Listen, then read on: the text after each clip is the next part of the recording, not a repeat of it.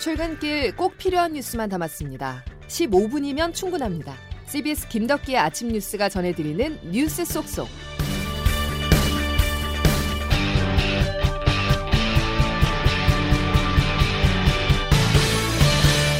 6월 7일 김덕기의 아침 뉴스 시작합니다. 오늘부터 60세에서 64세 어르신 300만 명에 대한 아스트라제네카 1차 예방 접종이 시작됩니다. 30세 미만 군 장병들도 화이자 백신을 맞는 등 정부는 이달 말까지 1,300만 명 1차 접종 목표 달성을 자신하고 있습니다. 황영찬 기자입니다. 오늘부터 60에서 64세 고령층 약 300만 명에 대한 접종이 전국 위탁의료기관에서 시작됩니다. 고령층의 사전 예약률은 약 80%로 정부 예상을 웃돌았는데 확보된 아스트라제네카 백신 물량보다 예약자가 50만 명 정도 많은 상황입니다. 다만 정부는 최소 잔여형 주사기를 통해 접종자를 늘릴 수 있고 일부 접종자는 7월 초로 접종 일정을 변경해 대응한다는 입장입니다. 또 30세 미만 군 장병들은 오늘부터 화이자 백신을 맞고 10일부턴 예비군 민방위 대원들이 얀센 백신을 맞게 됩니다. 아울러 30세 미만 유치원, 어린이집, 초등학교 저학년 교사 등의 화이자 접종 사전 예약도 오늘 시작됩니다. 이처럼 접종 속도에 탄력이 붙으며 정부는 이달 말까지 1,300만 명 접종을 자신하고 있으며 점차 코로나19의 위험도 줄어들 것이라 보고 있습니다. 중앙사고수본부 손영래 사회전략 반장입니다. 7월 말부터 8월 초 이후부터는 예방접종 인구의 규모를 볼 때 전체 유행이 아마 이 정도 시점부터 줄어들지 않을까라고 예측하는 중입니다. 다만 정부는 여전히 확진자 규모가 500명대 후반에서 정체 양상을 보이고 있다며 앞으로 2주 고령층 접종이 끝날 때까지 기본 수칙에 더욱 충실해달라고 당부했습니다. CBS 뉴스 허영찬입니다. 정부는 접종을 마친 어르신들에게 백신 접종을 증명하는 스티커를 발급하기로 했습니다. 또 백신 접종이 계획대로 진행되면 다음 달 중순 새로운 거리두기 개편안을 공개할 방침입니다. 이에 따라 8인 이상 모임이 가능해질지 관심입니다. 계속해서 이준규 기자입니다. 정부가 모바일 앱 사용이 익숙하지 않은 고령층을 위해 코로나19 백신 접종 시 신분증에 붙일 스티커와 배지를 제공하기로 했습니다. 지난달 아스트라제네카 백신 1차 접종을 한 김부겸 국무총리는 어제 열린 코로나19 대응 중앙재난안전대책본부 회의에 직접 배지를 착용하고 참석했습니다. 김 총리는 백신 접종 100일 만에 14.8%의 국민이 1차 접종을 마쳤다며 적극적으로 접종에 나서줄 것을 당부했습니다. 이 배지 자체가 바로 증명력을 갖는 건 아니지만 어, 이렇게 함께 코로나를 극복하신 국민들에게 주는 저희들로서는 뭐 자랑스러운 훈장이다 그렇게 생각합니다. 정부는 1,300만 명 이상이 1차 접종을 마무리할 것으로 전망되는 오는 7월부터 적용할 사회적 거리두기 개편안을 이달 중순 공개할 방침입니다. 현재 5단계인 거리두기 단계를 4단계로 줄이고 다중 이용 시설에서의 집합 금지를 최소화하는 내용이 골자입니다. 개편안에 따르면 2단계에서도 8인까지 모임이 가능해질 것으로 기대됩니다. CBS 뉴스 이준규입니다. 이런 가운데 파이자 백신 3천만 명분을 자체 조달할 수 있다고 깜짝 발표했던 대구시 결과적으로 사기를 당했을 가능성이 커지고 있습니다. 앞서 백신 사기를 주의하라는 국제 형사 경찰 기구인 인터폴의 경고까지 있었는데 이를 무시했다는 비판까지 나오고 있습니다. 이기범 기자입니다.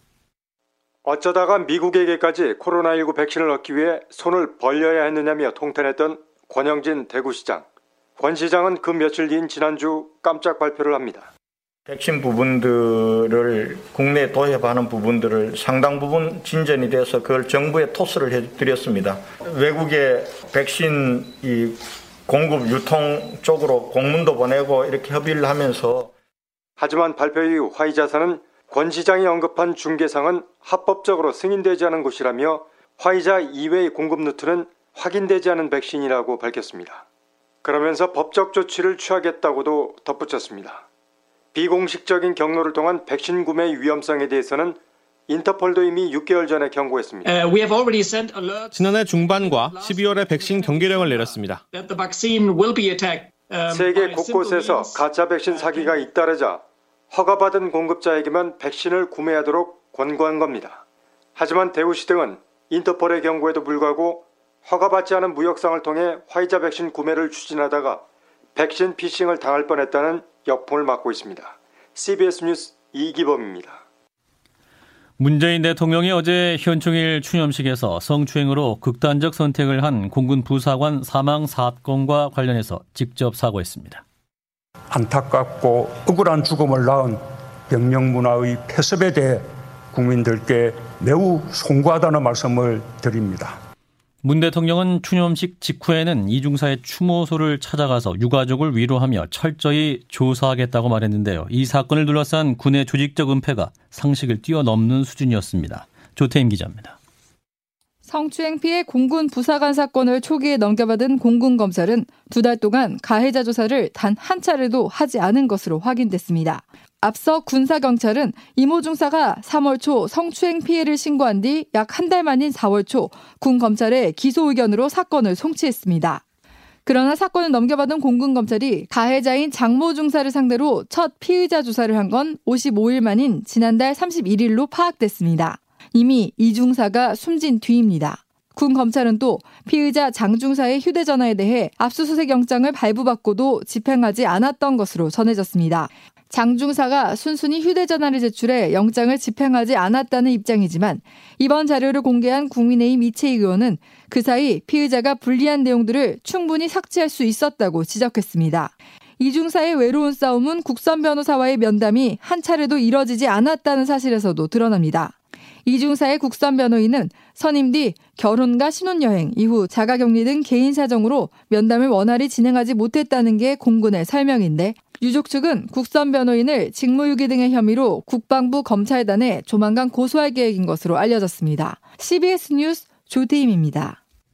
다음은 정치권 소식입니다. 국민의힘 당대표 선거 이준석 후보의 돌풍이 점점 더 거세지고 있습니다. 선거가 막바지로 가면서 후보들 간의 네거티브 공방전도 거세지고 있습니다. 이정주 기자입니다. 국민의힘 당대표 경선이 막바지에 이른 가운데 때 아닌 윤석열 전 총장과 김종인 전 위원장의 행보가 도마에 올랐습니다. 최근 자맹을 깨고 공개 행보에 나선 윤 전 총장을 저격한 김 위원장과 이준석 후보의 관계를 나경원 후보가 문제 삼은 겁니다. 이 후보는 나 후보를 향해 음모론 대신 경륜을 보여달라고 반격했습니다. 새로 선출되는 당대표가 내년 3월 대선을 앞두고 당내 대선 경선을 관리해야 하는 만큼 윤 전 총장을 둘러싼 신경전은 이어져 왔습니다. 나 후보는 외부에 머물고 있는 윤 전 총장 등을 고려해 원샷 경선을 주장한 반면 이 후보는 당내 일정대로 진행해야 한다고 강조했습니다. 윤석열 후보가 탑승하지 않아도 우리의 어, 경선 버스는 출발하겠다고 말씀을 하시고 윤석열 후보가 버스에 타고 맑은 거가 왜 버스의 운행에 중요한 요인이 돼야 되는지를 설명 못 하십니다. 오늘부터 내일까지 실시되는 당원 투표가 전체 결과의 70%를 차지하는 가운데 경선 막판 진흙탕 싸움을 우려하는 목소리가 나옵니다. CBS 뉴스 이정주입니다. 윤석열 전 검찰총장이 현충일인 어제 천안함 생존자 예비역 전 회장 전준영 씨의 자택을 찾아 면담했습니다. 윤 전 총장은 이 자리에서 보훈이 곧 국방이라고 강조한 것으로 알려졌으며 이틀 전에는 국립현충원을 방문해 희생한 분들이 분노하지 않는 나라를 만들겠다고 방문을 남겨서 대권 도전을 강하게 시사하기도 했습니다. 윤 전 총장은 조만간 서울 모처에 사무실을 내고 본격적인 대권 행보에 나설 것이라는 전망이 나오고 있습니다. 이준석 돌풍은 상대 당인 여당에서도 위협을 느낄 정도입니다. 경선 흥행을 위해서 대선 경선을 연기해야 한다는 목소리가 다시 힘을 얻고 있는데요. 하지만 기존 일정을 고수하고 있는 이재명 지사 측의 반대를 넘어설 수 있을지가 관심입니다. 이 소식은 김기용 기자가 취재했습니다. 민주당 초선 의원 모임 더민초는 오늘 회의를 열고 대선 경선 연기 문제를 공식 안건으로 삼을지에 대해 논의합니다.